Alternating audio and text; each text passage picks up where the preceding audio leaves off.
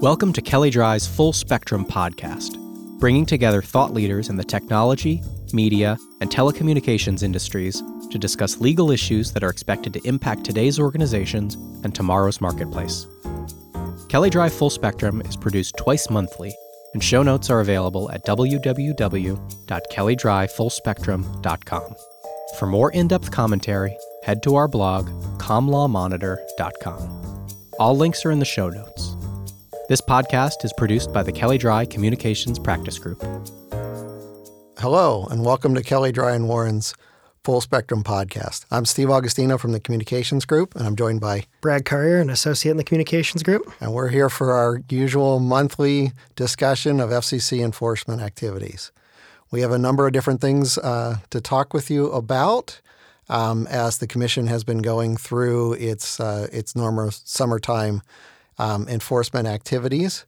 But before I do that, I actually want to you know thank everybody for doing this, and I want to uh, congratulate Brad, who will be a co-chair of the FCBA's enforcement committee this year. So you'll be sort of taking up some of the enforcement mantle that I had run. Uh, did my course on that uh, committee now, but uh, it's in your capable hands. So congratulations, Brad. Thanks, Steve. Yeah. So why don't we? Why don't you go ahead and kick us off here, and let's talk about um, a couple different things in what happened this summer, really. Sure. So we'll start with the big headline item, which is the AT&T 911 outage consent decree. So the FCC reached a 5.25 million dollar settlement in late June with AT&T to resolve investigations into two 911 service outages that occurred back in 2017. Now, the outages last for more than five hours and resulted in approximately 15,000 failed calls to 911 call centers. One thing to point out right out front is that these are so called sunny day outages, meaning they weren't caused by weather or some natural disaster, but rather by a network issue caused by human error like a system update. So the settlement was unexpected because, and we had talked about this on a prior podcast, more than a year had passed since the FCC had issued their initial report on the outages, and nothing in the report indicated that enforcement action was on its way. And instead, the report was mostly given over for a discussion of general best practices that they wanted all carriers to adopt to prevent these kinds of outages. Yeah, I was. I mean, I was pretty surprised at at this because. Um, you know, as happens with these types of things, there was a lot of publicity at the time, and Chairman Pai issued a statement that he was, you know, this is important and they're going to be looking at this very, very closely. They assigned to the Public Safety Bureau uh, the responsibility of conducting that report. So, again, it sort of showed that we're on the remedial side of this, not on the enforcement side of this. That um, report came out pretty quickly, a couple months or so after the incident itself. And as you said, with no hint of, of enforcement. And now, when we look at this, actually, it, it suggests that the enforcement phase of this didn't even start up until some months after that public safety report. Yeah, it looks like the report was really about identifying what went wrong and how that could have been prevented. And then it shifted over into more of an investigation of potential rule violations. So I know you're not only surprised that it came out, but we can be surprised also by a couple of things actually contained in the consent decree. I think a big one to focus on is there's a language in there, um, sort of in the introduction before it gets into the actual nitty gritty of the settlement, talking about how AT&T quote disputes the bureau's interpretation of certain rules regarding 911 outage reporting requirements. Uh, really, it's a pushback on reporting threshold and the process for notifying 911 call centers. So, I know you wanted to dive a little deeper into that as well. Yeah, well, well, it's it's interesting from a, a couple of perspectives on this. I mean, um, one from the process part of this, we had talked about this, and over time, with the Enforcement Bureau, the bureau's willingness to um, do settlements without admissions or to re- its its interest in requiring admissions has changed over time, and we've talked about that a lot. Um, so I see this first of all as an indication that this enforcement bureau is much more likely to go back to those older practices, if you will, of allowing for settlements without admissions. Um, so that's significant in and of itself. Right. So digging into some of the other provisions that were finding the consent decree, generally AT&T agreed to implement process de- designed to do a couple of things. So first, identify risks that could result in disruptions to 911 service. Second, protect against such risks. Three, detect 911 outages.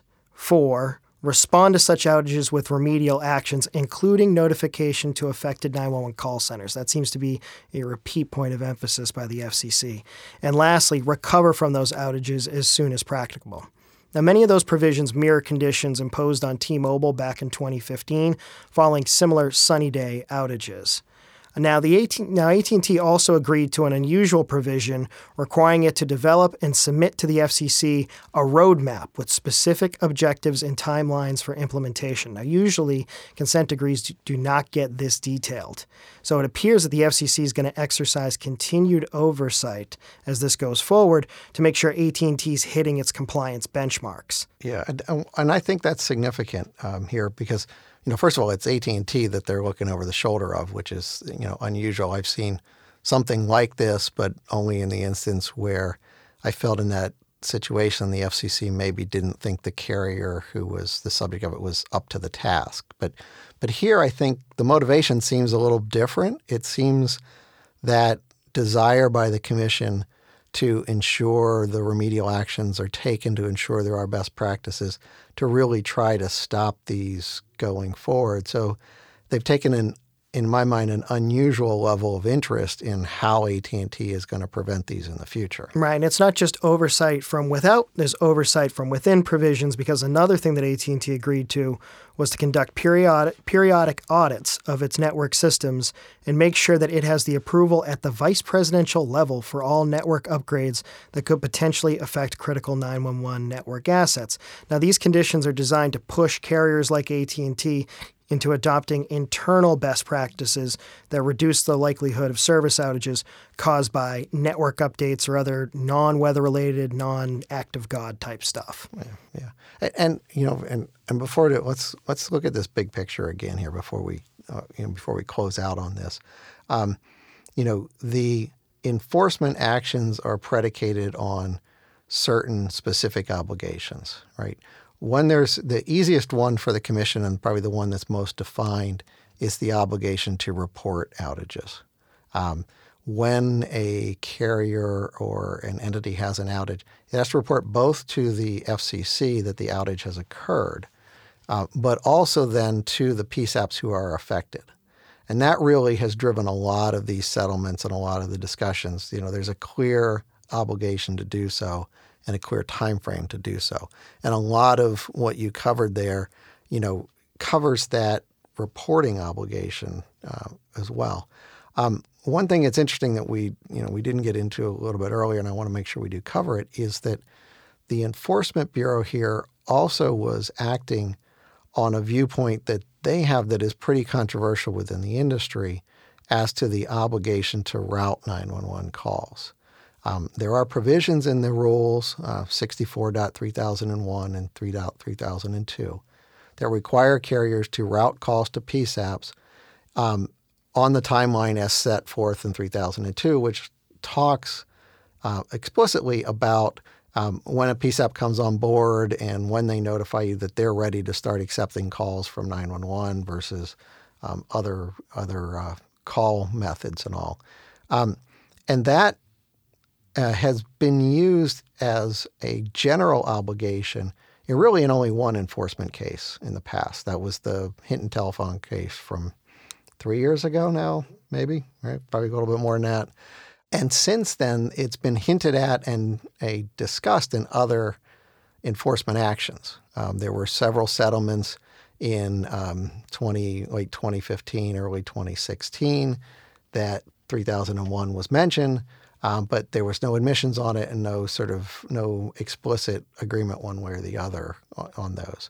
And what was one thing that was interesting to me here was that the Enforcement Bureau seems to still believe that 64.3001 theory that it is a general obligation to complete the 911 call. So any 911 outage, in my mind, in their view, is coming is a violation of that particular provision, 64.3001.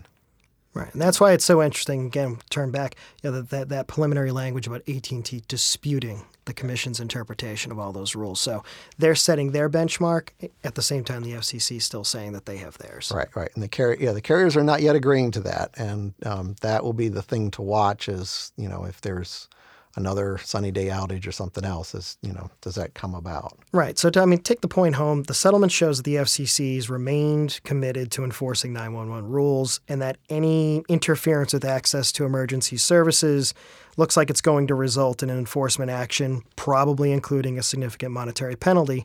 So, carriers of all sizes need to make sure they have safeguards in place, like the types of best practices described in the item, to avoid these sort of accidental 911 outages. Absolutely. That's a, that's a big takeaway from this. Okay, so now if we turn to something that's a little bit different, but something we've definitely talked about in the podcast before, which is equipment marketing violations, which has uh, certainly become a key area of focus for the Pai FCC for enforcement. And one thing we've been seeing this uptick in is LED sign enforcement. So over just the last three months, and I've been checking this almost daily, the FCC settled at this point nearly 15 investigations involving the marketing of LED signs used in digital billboards without the required authorizations, labeling, or user manual disclosures. Now, so, so what, let's back up again. LED signs is within the FCC's enforcement because why? Well, and that's the thing. This is one of those things you would not usually expect this, but the signs emit radio waves that can interfere with communication services, mostly commercial wireless services. So that's something where There'll be complaints that will come into the FCC, actually through probably the FCC's field offices. Those will be routed up to HQ in DC.